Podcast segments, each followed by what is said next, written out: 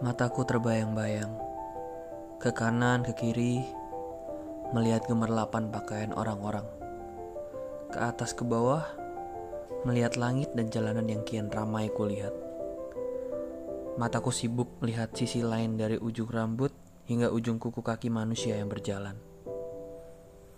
Ada yang mengenakan sepatu putih bercampur dengan baju coklat.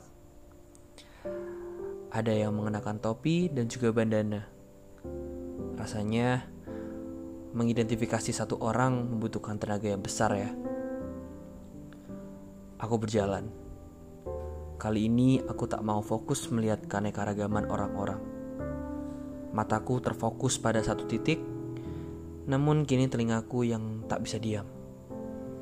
Ada yang bersedih, ada yang senang, ada yang membicarakan tentang hutangnya, ada yang membicarakan tentang ia yang mendapat jackpot pada mesin judi. Tak bisakah aku hanya melihat dan mendengar apa yang aku inginkan saja?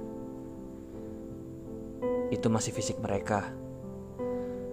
Ah, rasanya berat sekali jika aku harus mengenal mereka satu persatu dan mengenal banyak kepribadian. Ada yang sedang marah, ada pula yang sedang sedih.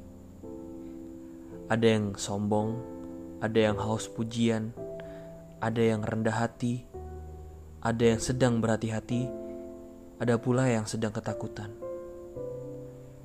Mengurus pribadiku saja rasanya melelahkan.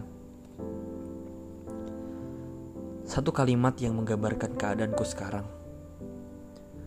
Aku kehabisan tenaga untuk memperhatikan. Aku benar-benar ingin sendirian.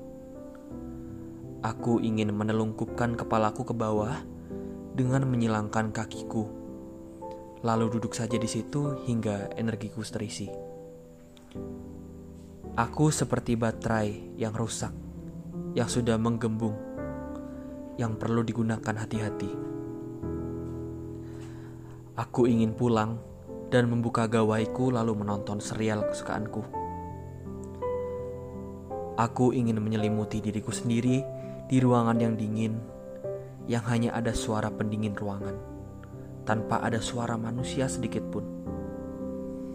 Aku ingin bermain dengan kucingku tanpa harus berbicara tentang kabar dan cuaca hari ini. Aku tak ingin orang bertanya, "Kamu kenapa?" Terlalu banyak yang harus dilihat, terlalu sedikit energi yang tersisa Terkadang aku merasa bersalah saat aku tak bisa memberikan respon yang baik pada orang lain. Namun, ternyata hal tersebut tak apa. Sangat normal dan umum bagiku untuk merasa perlu istirahat saat bertemu orang-orang. Aku menghargai waktu sendiri dan aku merasa paling damai saat bersama diri sendiri. Apa yang salah dari hal tersebut?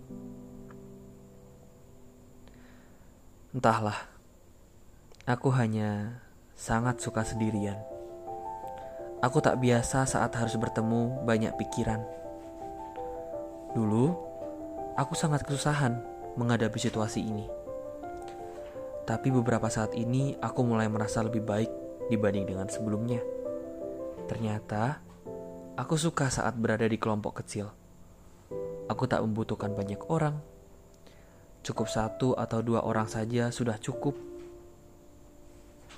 Aku selalu menerapkan tak apa jika butuh waktu sendiri. Tak semuanya harus bareng-bareng. Tak apa jika harus berjalan sendirian. Tak apa tidak melihat ke belakang, ke samping, dan hanya ke depan. Tak apa jika temanku adalah diriku sendiri. Aku ingin menggandeng diriku sendiri dan berkata, "Semuanya akan baik-baik saja. Tenanglah diriku. Aku tak perlu takut lagi." Jika kulihat lagi, aku butuh mengapresiasi diriku sendiri daripada mencelanya. Jika aku bisa berkata baik pada orang lain, mengapa aku tak bisa melakukan hal itu untuk diriku sendiri? Ternyata sendiri itu menyenangkan.